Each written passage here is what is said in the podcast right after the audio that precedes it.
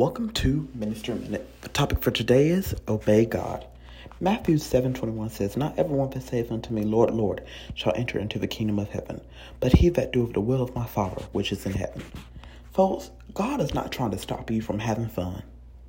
He is not trying to stop you from enjoying life. God puts these laws and these commandments in place for a reason. Why does it say not to steal or to kill? Because there's consequences to those actions. Why does it say not to get drunk? Because getting drunk can hurt you. It could kill you. It could kill somebody else or hurt someone else. God puts every law, every command into place for a reason. He's not trying to stop you from enjoying your life.